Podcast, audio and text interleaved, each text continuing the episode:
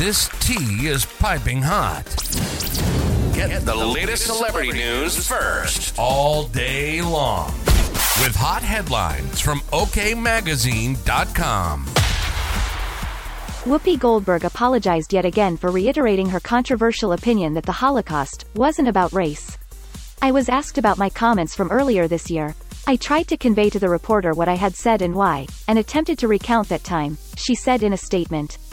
It was never my intention to appear as if I was doubling down on hurtful comments, especially after talking with and hearing people like rabbis and old and new friends weighing in.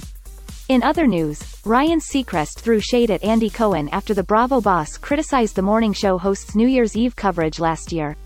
I don't advocate drinking when one is on the air, Seacrest said, seemingly calling out Cohen's boozy antics. I don't know how that started as a tradition, but it's probably a good idea, to scale back, CNN. Pete Davidson and Emily Ratajkowski have reportedly called it quits on their romance. Their fling has moved into the friend zone, an insider close to the two spilled. We'll keep you updated throughout the day with scalding details. For more fiery headlines, visit OKMagazine.com and hit subscribe.